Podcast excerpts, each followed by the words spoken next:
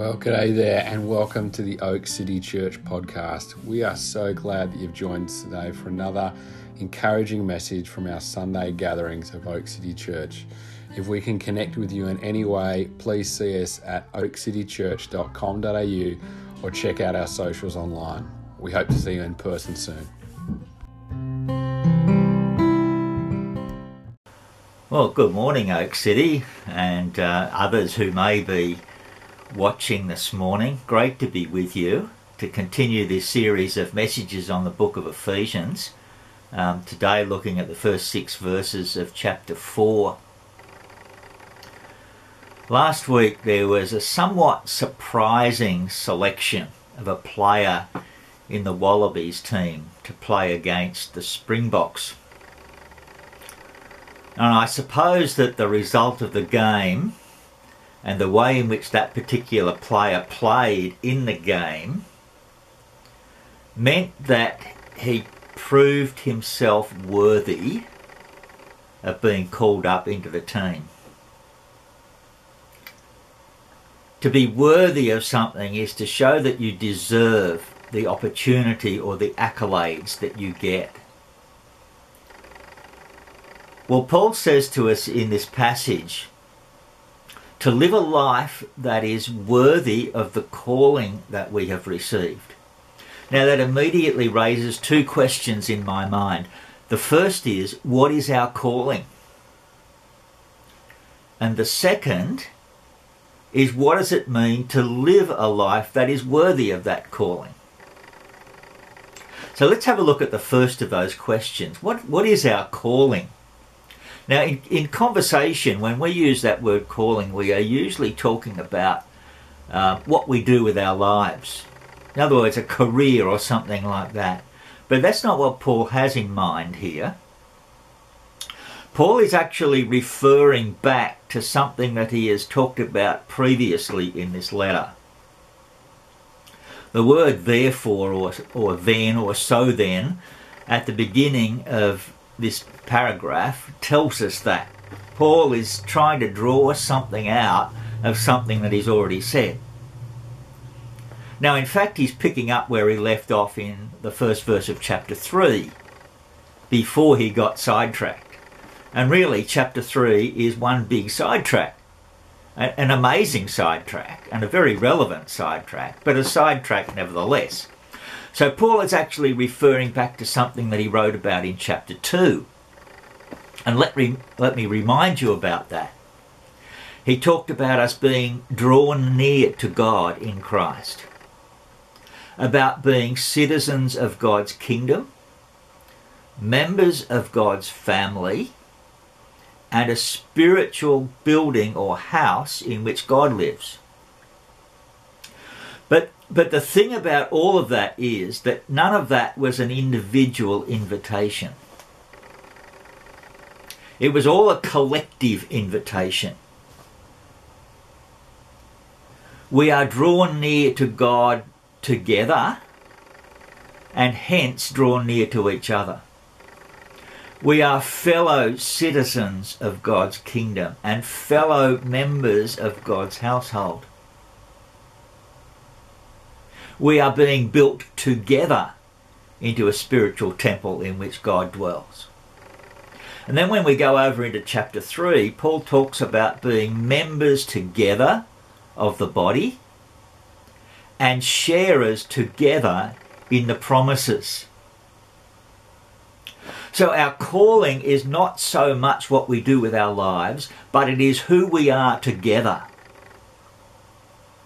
we are called into a community or into a unity. And Paul hammers the point home in verses 4 to 6, where he says there is one body, one spirit, one hope, one Lord, one faith, one baptism, one God and Father. One. Now, I would love to spend time reflecting on all of those things this morning, but we just don't have the time. So let's just take a couple. One God and Father. Last time I spoke, I had the opportunity to talk about being members of God's family and particularly being children of God. And here's the thing in God's family, uh, we, we are not an only child. So if I am a child of God, and Charlie's a child of God, and Taryn's a child of God, and Courtney's a child of God, then we are all children together in the one family. We are brothers and sisters in this family, and we belong together. Now, look, I know from personal experience, both as a child and as a parent, that children squabble. Siblings squabble. But that doesn't take away from the fact that we all belong together, we're bound together uh, in a way that we are not bound together or belong to the kids who live next door or the children that we go to school with. We are part of a single family. We belong together. And perhaps we need to think also about who our, who our big brother is. It's Jesus. And in Hebrews 2, the writer says that Jesus is not ashamed to call us his brothers and sisters. So if we are part of this one family and Jesus is our big brother, maybe we ought to think a little bit more about treating one another the way that our big brother Jesus treats us. Or treating one another the way that we would treat our big brother Jesus. There's one body. And that's a theme that Paul expands on a little bit more in this chapter and develops more fully in 1 Corinthians 12. There's one body. And the whole point of, of the image of the body is that it's a unit, a unity. Yeah, sure, there are there are many different parts and each part has its unique function and its unique place in the body. But its function and its place serves the body as a whole. It doesn't exist just on its own. It contributes to the functioning of and to the health of the whole body. In other words, in this body, which the, the Bible calls the body of Christ, in this body, we belong together. We need each other. We belong together. We are a, a unit, a, a, a single living organism. We belong together. Now, we could go on through these verses and talk about each one of those ones that Paul talks about. But we, we don't have time, and we would still come to the inescapable conclusion that our calling is a calling into community, into unity. But we now have to ask the question what does it mean to live in a way that is worthy of that calling? Well, thankfully, Paul actually tells us what he means. He says, make every effort to preserve the unity of the Spirit in the bond of peace. So if we are called to be one, if we are called into community, if we are called into unity, then we need to find ways of giving expression to that in the way that we engage with each other. You see, we don't, we don't have to create this unity. It's already there. It's created by the Holy Spirit. And so if the Holy Spirit lives in me, and the Holy Spirit lives in Chris, and the Holy Spirit lives in Robin, and the Holy Spirit lives in Lucy, then of necessity we are bound together by an unbreakable bond. The same spiritual DNA runs through us all and holds us together. We don't have to create that, it's there. Our task is to give expression to it. And Paul gives us some pointers as to how we can do that. With all humility and gentleness, with patience, forbearing with one another in love. I, I love the way that Paul describes humility in Philippians chapter 2, verses 3 and 4. He says, Do nothing out of selfish ambition or vain conceit, but in humility let each of you regard the other as more important than yourself. Don't merely look out for your own personal interests, but also for the interests of others. So, humility is not about the way that we regard ourselves in comparison to others. Humility is the priority that we give to others and the way in which we treat others. I'm a huge fan of Bugs Bunny. And there are a couple of characters in Bugs Bunny, um, the goofy gophers called Mac and Tosh, who, who epitomise this attitude. So Mac and Tosh are walking together and they come to a doorway and they can't fit through. And so one of them will step back and say, You first. And the other one will say, No, no, no, you first. And the first one will say, No, I insist, you first. The second one will say, No, I insist, you first. Humility is my willingness to step back and say to you, You first. How can I serve you? What can I do to help make your day a little bit better? I learned that last question from the marriage course, by the way. The helping hand that we give to somebody when they're struggling is a way of giving expression to our community and our unity the little acts of kindness we do and the generosity that we show. They are ways of expressing our unity and community. But perhaps the deepest expression of that unity and community comes when there are challenges, there are roadblocks that are put in our way.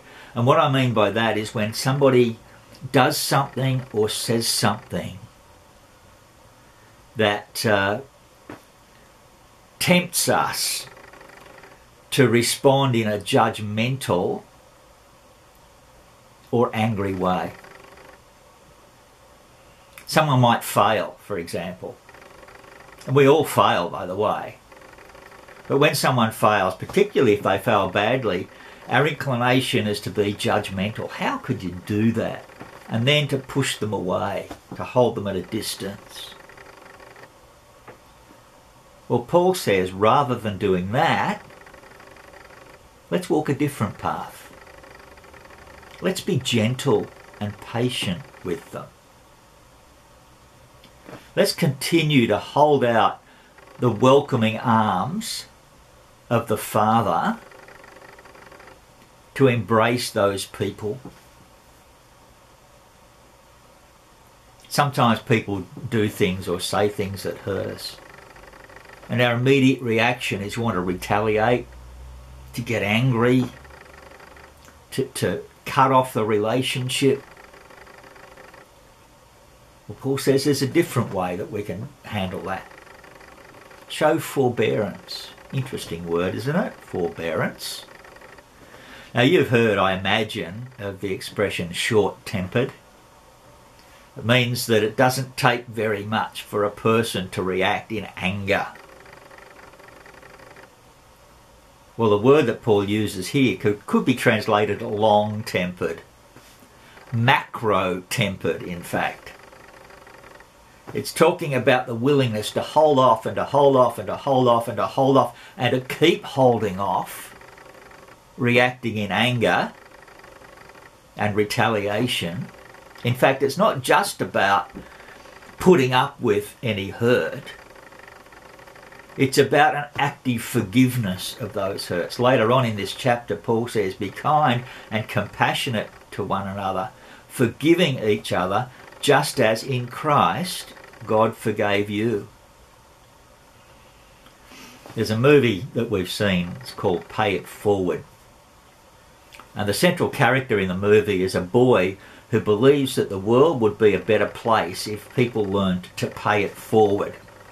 Now, what he mean, meant by that is that when someone does something kind or nice to you, you then go out and you do something kind or nice for three other people. In other words, you don't pay the kindness back, you pay it forward. Well, Jesus invites us to pay forgiveness forward. You see, Jesus has forgiven us, and we can't pay that back. You know, we didn't deserve it in the first place, but we can't pay it back. But Jesus invites us to pay it forward, to be willing to forgive others for the hurts that they have done to us in the same way that He has forgiven us. We are living in some rather unique times, some difficult times. Being in lockdown, there are challenges to the way in which we can express our Christian faith and, and our community.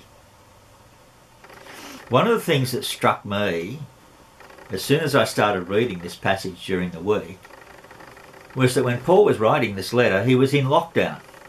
Yes, he was in lockdown. He was in prison, in fact.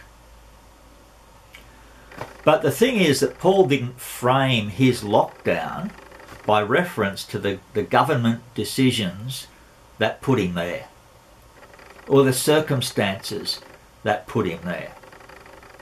He frames his lockdown with reference to Jesus. He says, I'm a prisoner in the Lord. It didn't matter how he got there. Everything he did while he was there was framed around what Jesus wanted of him. So I'm inviting you to reframe your lockdown, to invite Jesus into that space and to reflect on what it might mean for us to experience and to express our unity and community as part of Oak City Church, despite what's going on around us. And to find ways in Jesus' name to bring blessing and grace into the lives of others. Why don't you pray with me? Heavenly Father, we thank you that you have first shown love and grace to us. And that you've called us not just to experience that from you, but to express it in our lives and particularly in our community life as part of, of the body of Christ. We invite you, Lord, to give us the wisdom and the grace to know how to negotiate the difficult times that we are facing and yet still to give expression to our faith and to our love. And we pray this in Jesus' name. Amen.